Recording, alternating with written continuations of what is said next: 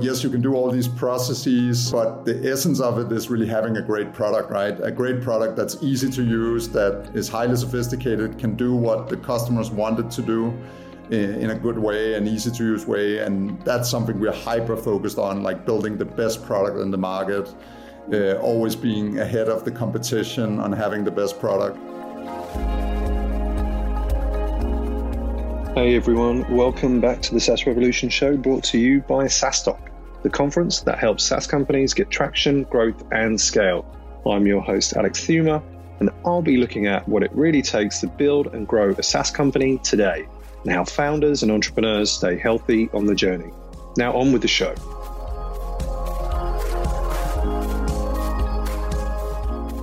Everyone, it's Alex here. We are three weeks out until SaaStock USA. The hype is real. Believe it, we are 85% sold out. So don't wait to reserve your spot. Come here. Where is here? It's Austin uh, for rock stars like Noah Kagan from AppSumo, Dave Grow from Lucid Software, Jason Cohen from WordPress Engine, and more. Use code SaaSRev for 30% off your tickets. See you in person in Austin at the JW Marriott from the 31st of May to the 2nd of June for three days of networking with 800 founders, 100 VCs, connecting with the best in SaaS. It's going to be a blast. That's code SASREV, S A A S R E V, for 30% off your tickets for podcast listeners only. All right, welcome uh, back to the SaaS Revolution show. I'm your host, Alex Theuma, uh, CEO founder of SaaStock. Delighted to be joined today uh, by uh, a guest who's been on the podcast uh, once before, uh, has rejoined uh, a year later, um, uh, is now a, a, dad of, of, one. So that's one of the changes. Um, welcome, Esben Friis Jensen, who's the co founder and chief growth officer at Userflow. Welcome, Esben. Thank you, Alex. It's a pleasure to be back. Yeah, great to great to have you. so you're back in Europe.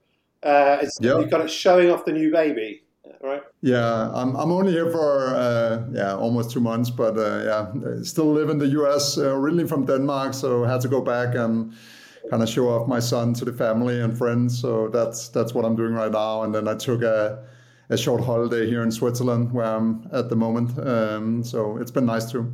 Very nice. Never been to Switzerland. Uh, recommend it?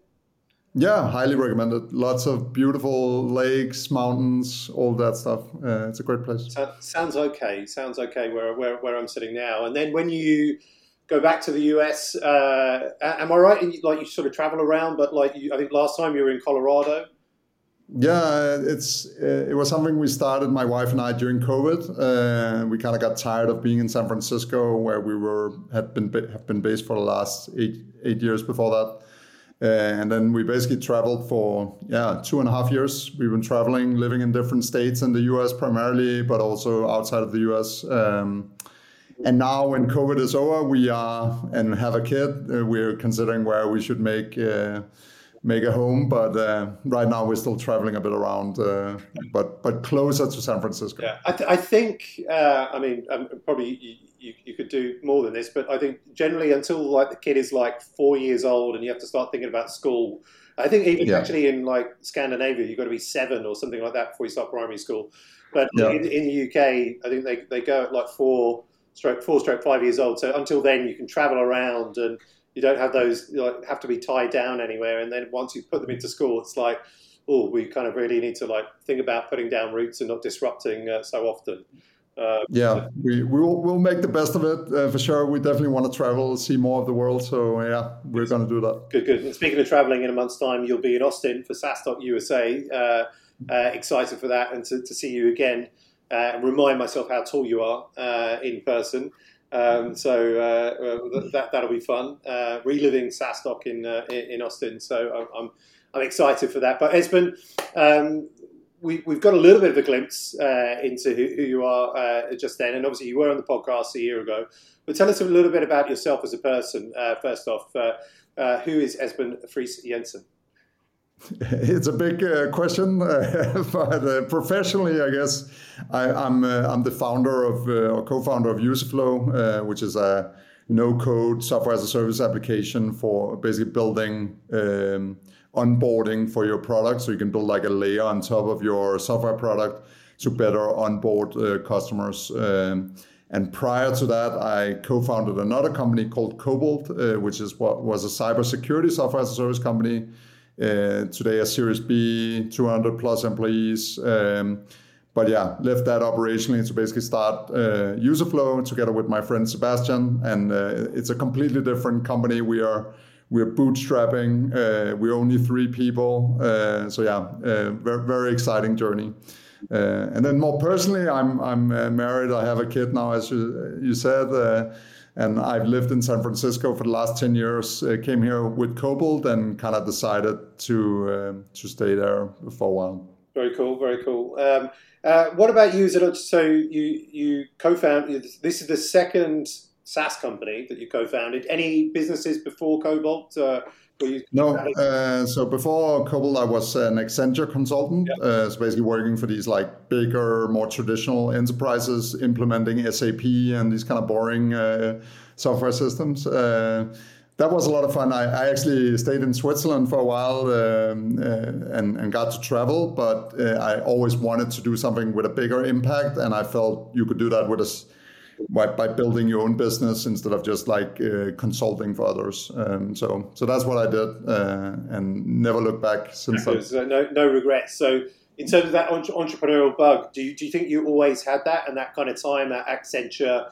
was just something to really kind of I, I, don't know give you a little bit more kind of experience in the corporate world to then find out what it is that you wanted to build yeah, no, for sure. When I, uh, I think from when I was like 16 years old, I've been playing with websites. Uh, me and my brother were building websites. Uh, you know, these kind of download illegal MP3 files or whatever you were doing back then uh, in the younger days. Um, but but yeah, so we always built websites and always wanted to do something. Uh, but I think then you know life happened. You know, school, university, you kind of get sucked into that whole system of, of university and and after university it, it, it wasn't really a, a, valid option to become an entrepreneur it wasn't one of the options that i thought about um, but uh, so so I joined Accenture because that was where you know if you were ambitious you would join a consultancy. Um, but then luckily in Accenture I actually met uh, my co later co-founder in Cobalt, uh, Jacob, uh,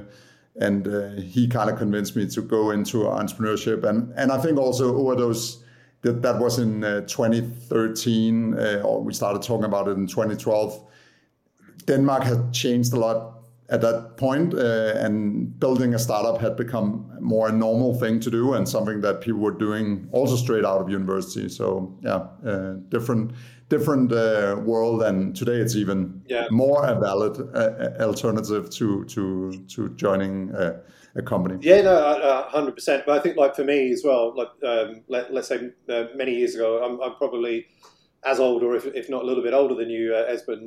not to say that you're old, but um, but um, you, you know, in my twenties, I I had that entrepreneurial bug and yearning, but I also there was I, what I was missing was a little bit of drive and wherewithal.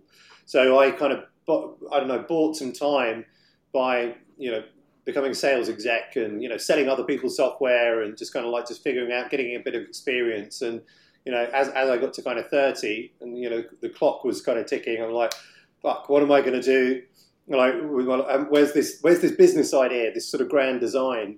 Um, and uh, yeah, I think just then, I just that uh, the, the drive element added into the entrepreneurial element, which then led me to then you know creating what is now you know today SaaStock. But many ideas that I kind of like had and that were on the shelf like in my twenties, uh, I've seen now into re- you know realization from other people that have, that have done them. But I, I just didn't have that that wherewithal. Whereas I think sort of now, as you say, I don't know, there's just like maybe the barriers to entry a little bit like easier. There's more stories around entrepreneurship and how you can do it.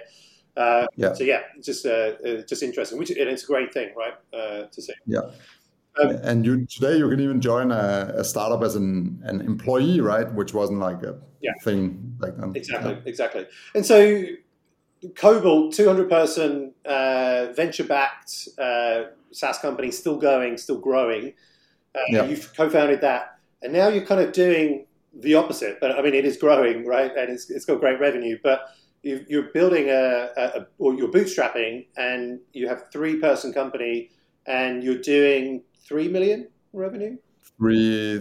Yeah, we're getting closer to four million actually. Okay, so one, um, one million per uh, per head, full time heads, right? So, yeah. has that that Cobalt experience? Like, why did you decide to almost do like the opposite?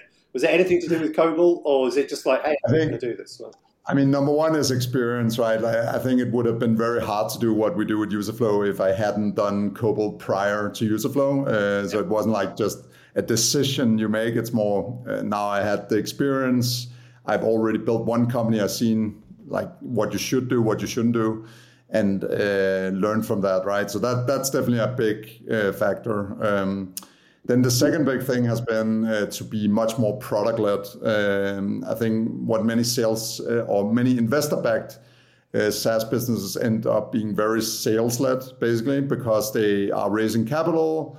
Uh, and typically large rounds, uh, and then they need to deploy that capital, and they end up hiring a lot of people, salespeople, customer success people. So you become much more people led instead of uh, product led. Um, so it's really for us, it's been having a really core focus on the product and also setting out from the beginning that that is what we wanted to do, right? Like keep the company small and lean, not go out and raise that big fundraising round, uh, but see how far we could take it uh, with just a, a, small team and a great product. Interestingly, I guess it, it, it's quite topical in a way. If we see like what Elon Musk did, you know, whether it was popular or not with Twitter, and he saw yeah. that this is a very bloated company in his opinion, and I think perhaps he was yeah. right, you, you, know, uh, cut 50% or more of, of, the staff, saw that things still worked, uh, you know, and, and then many other companies have kind of like followed suit to see actually like, do we really need all these people to build a company? So do you think you're, you're a little bit uh, an, an prescient there to kind of think like, uh, okay, we can build like these lean organizations and now like people are waking up to this, that, you, you know, we don't really need – you know, 100 people or 200 people, right, to run a company? No, uh, yeah, I think people are definitely realize it's the problem is when money uh, is cheap, you end up making bad decisions about hiring people and you end up hiring too many people, right? Uh, and that's what we've seen the last two and three, two, three years, and that's what we're seeing the effect of now. And it's unfortunately, it's impacting real people who are getting laid off, right? Um, but but yeah, it's it's because uh, of money being basically cheap, and then you can just go out and hire people, but you're not building an efficient company. Uh, one of the companies we admire a lot here at Userflow is uh, Danish founded uh, uh Basecamp um, DHH, uh, who's always been preaching. I mean, I don't agree with everything he says, yeah. but uh, he, a lot of the stuff him and his co-founder are saying about building lean organizations, thinking profit first, and these kind of things are ideals we also follow at Userflow. Very cool, very cool. Uh, yeah, we had uh, uh, DHH uh, on a, uh, on a SaaS virtual conference and got him in a debate with Christoph Janz. It's on YouTube. It was quite entertaining.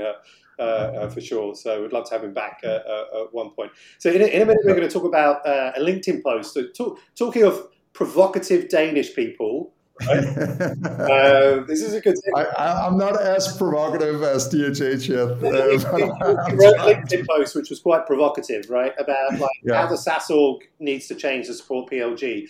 Uh, we, I want to talk about that in a minute, but before we go to that, um, I want to talk about how you've gone from in, in one year since you've been on the podcast, and maybe the podcast is the answer, but I doubt it. Right? Uh, how you've gone from one million uh, ARR uh, with two two and a half people, I think it was. Mm-hmm. Yeah, he was yeah. a free. One of our employees was a freelancer. Now he's full time. Yeah, yeah, Okay. So now you're three. So you've only added a half a person on, but you've added yeah. in another two million ARR in one year.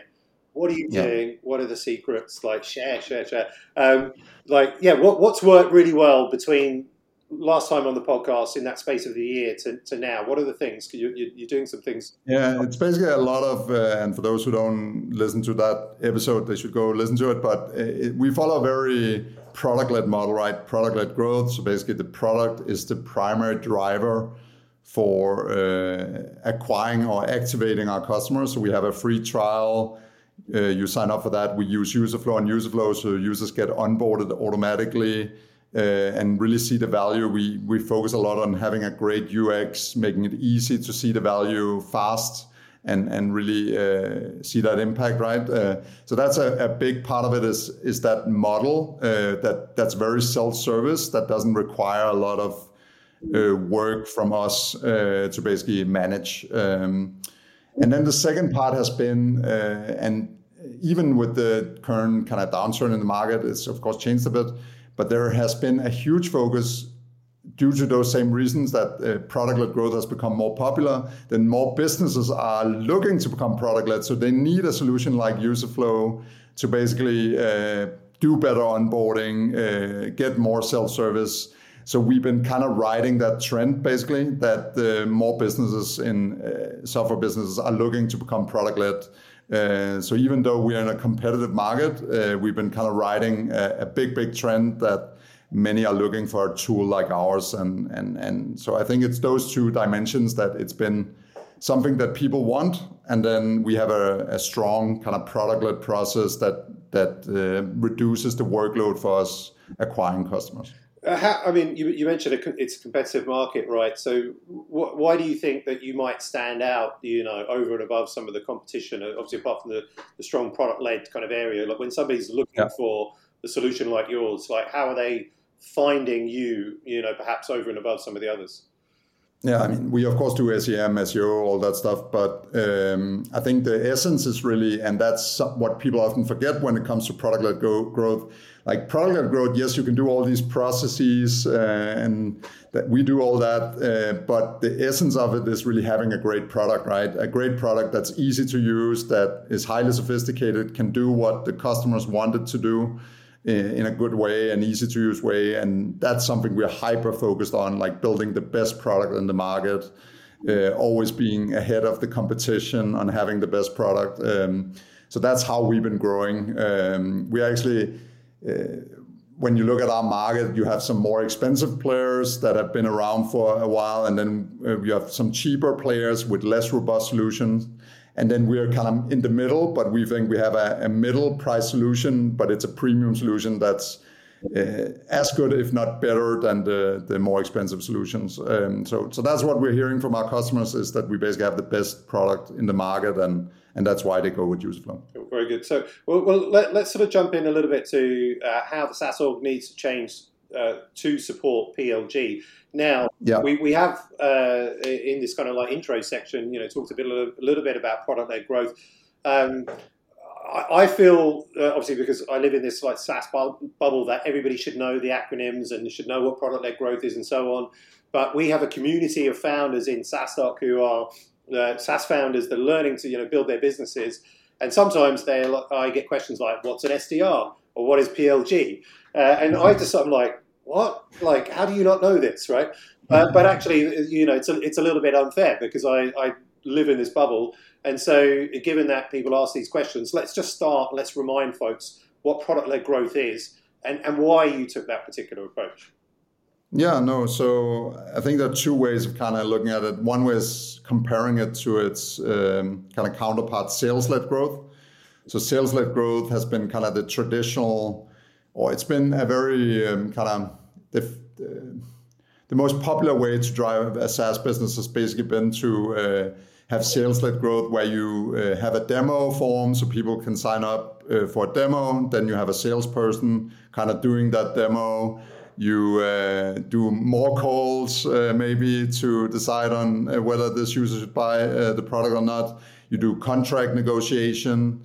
Uh, and then uh, when you are kind of ready, they, they sign the contract, then they get onboarded by customer success manager in another meeting, and then they get to try the product, right? Um, and in a product-led model, you turn that around and you make it much more efficient. You basically put the hands in the product uh, in the product in the hands of the users first.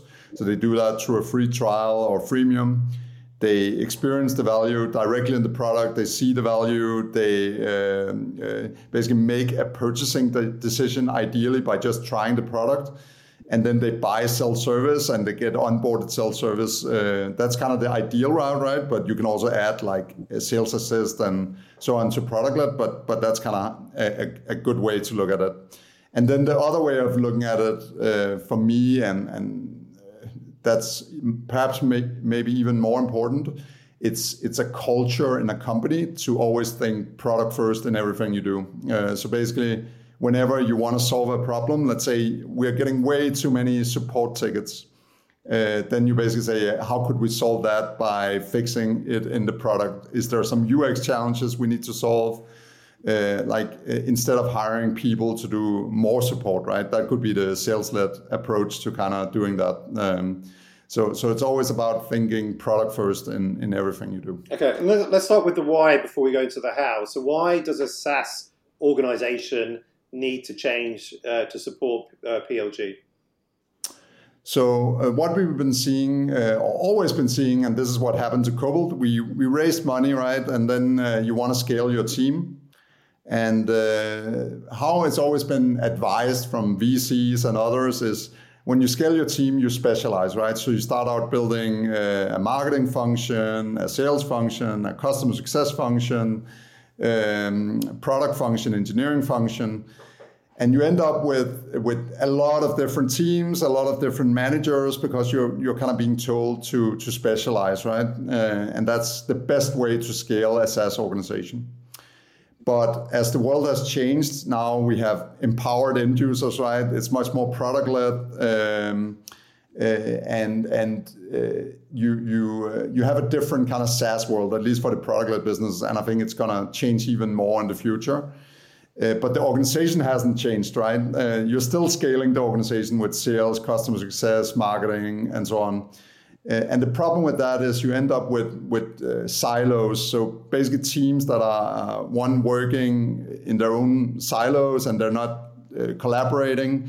Uh, they're trying to achieve their own goals, and and that in such an organization you can basically never become product led because product led is all about how can we solve this together in the product. How can we make it self-service? Uh, instead, you end up in a in a situation where sales and customer success are battling uh, who owns this customer and uh, at what point in time do we transition and and all these stupid things, right? Uh, that that that's a waste of time. Uh, you also end up with an organization where people, um, because there are so many uh, departments, you have managers, and each manager to to kind of prove they're a manager, they need to hire somebody, right? They need to hire teams below them to kind of say, I'm a manager, uh, so I need at least 10 people, right?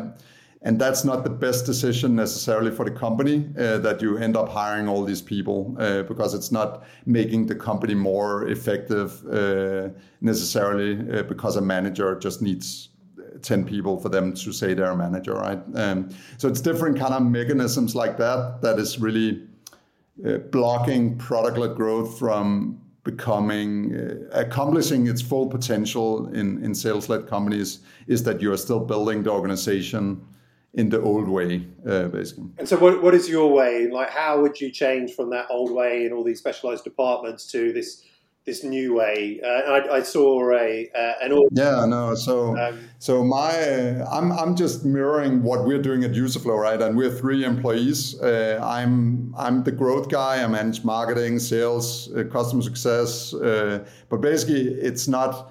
I, I don't even call it sales or customer success. I, I would say I'm a product expert, right? I support customers. Um, when they have questions, uh, I do the demos. I'm basically a product expert, right? I'm just kind of facilitating that the people who sign up for a free trial that they get their questions answered in a good way. Um, and uh, so, so that's my role. And then you have uh, my co-founder. He's the he's he's the CEO, but he's also more primarily uh, building the product. Right? He's managing both product and engineering.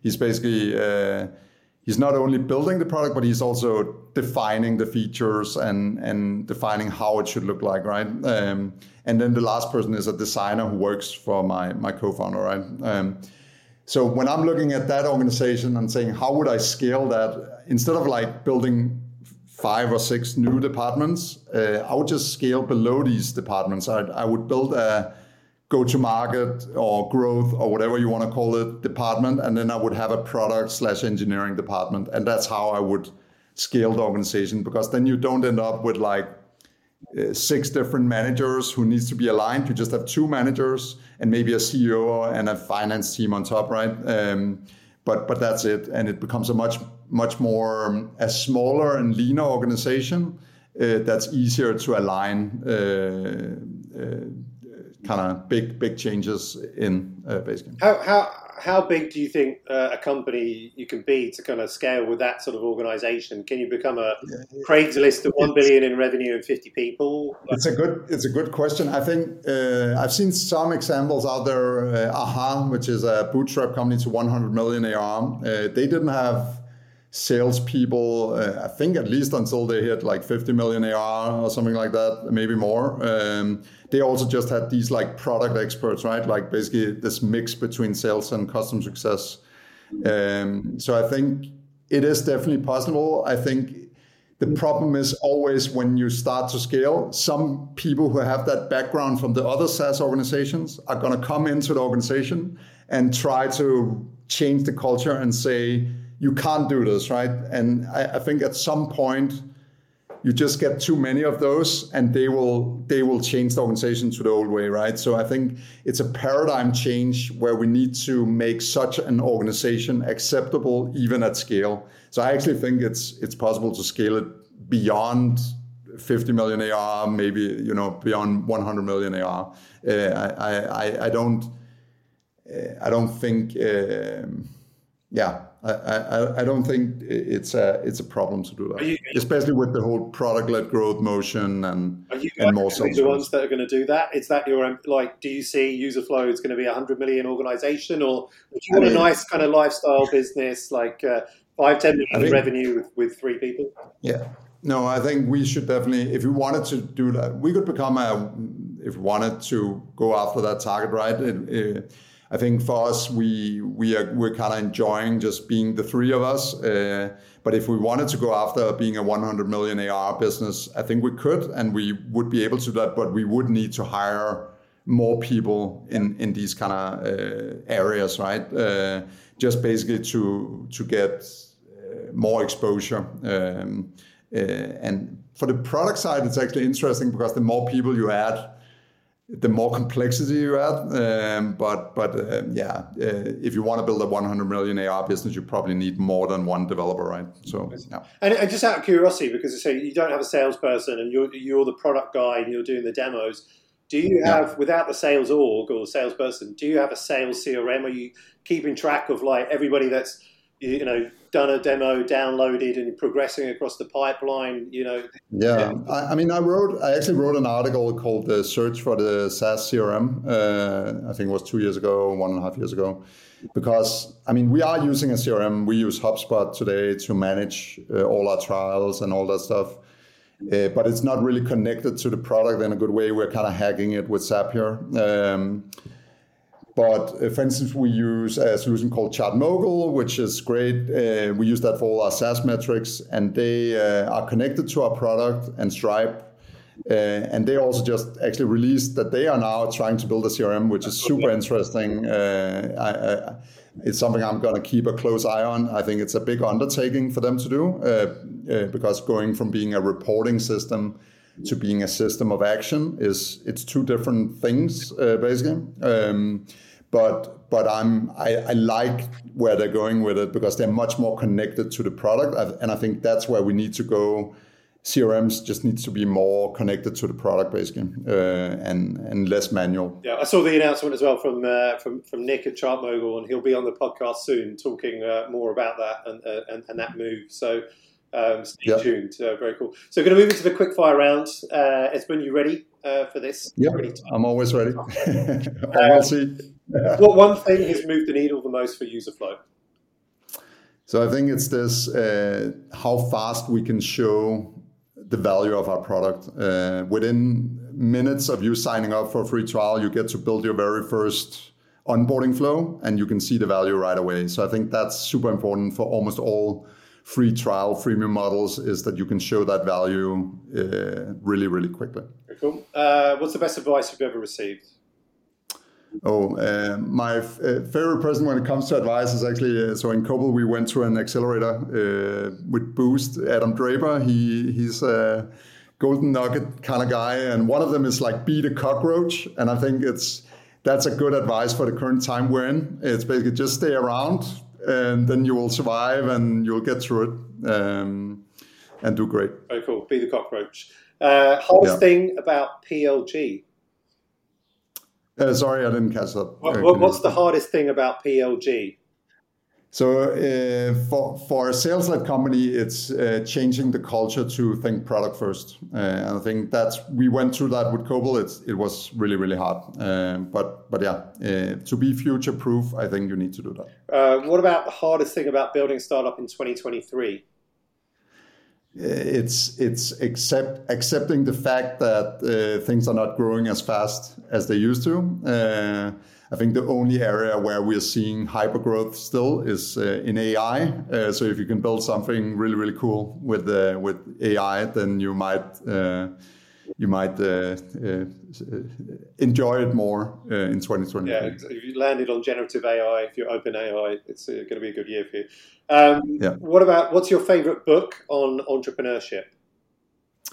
So yeah, I, I, mean, I read a lot of books. There's the Product-led Growth book by Wes Bush. I always recommend. Uh, but actually, one book that's not on entrepreneurship as such uh, is a biography I, le- I, read. I can't remember the author on George Lucas, mm-hmm. on how he made the Star Wars movies and uh, you know Indiana Jones and these kind of things.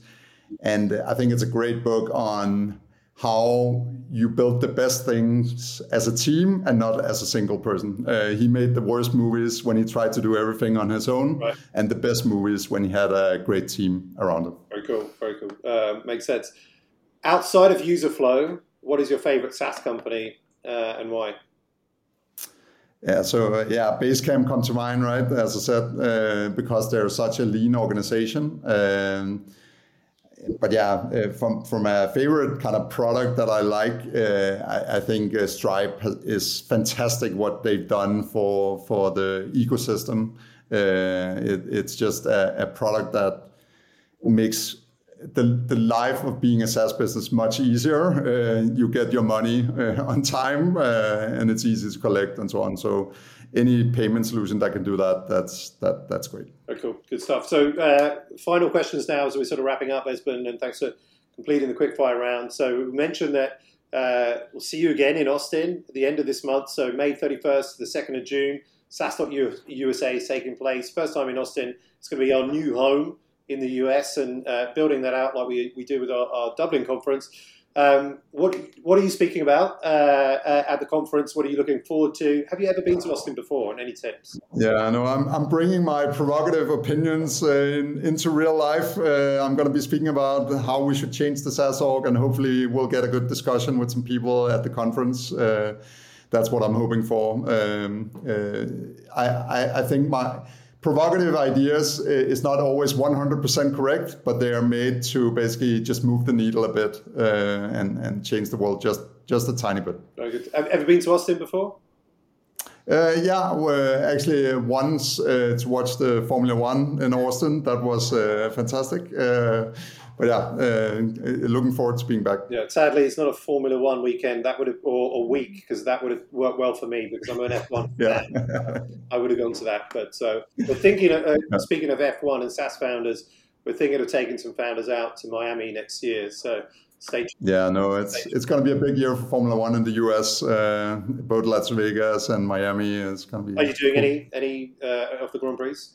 We, will see. I haven't decided yet, um, uh, but yeah, uh, potentially it, it, was. I enjoyed it a lot uh, in in Austin, so hopefully uh, we'll, we'll see how well uh, Kevin Magnussen will will do uh, when I want to join the race. That's it. Good stuff. All right. Well, Esben, thank you so much for being a guest on the SaaS Revolution show today for the second time. We'll see you. My pleasure. May thirty first to the second of June at SaaStock USA. Thanks for sharing your, your thoughts, your provocative thoughts on uh, on uh, everything, but changing organization, support organization, the SaaS company. Um, and uh, yeah, look forward to seeing you soon. thank you so much.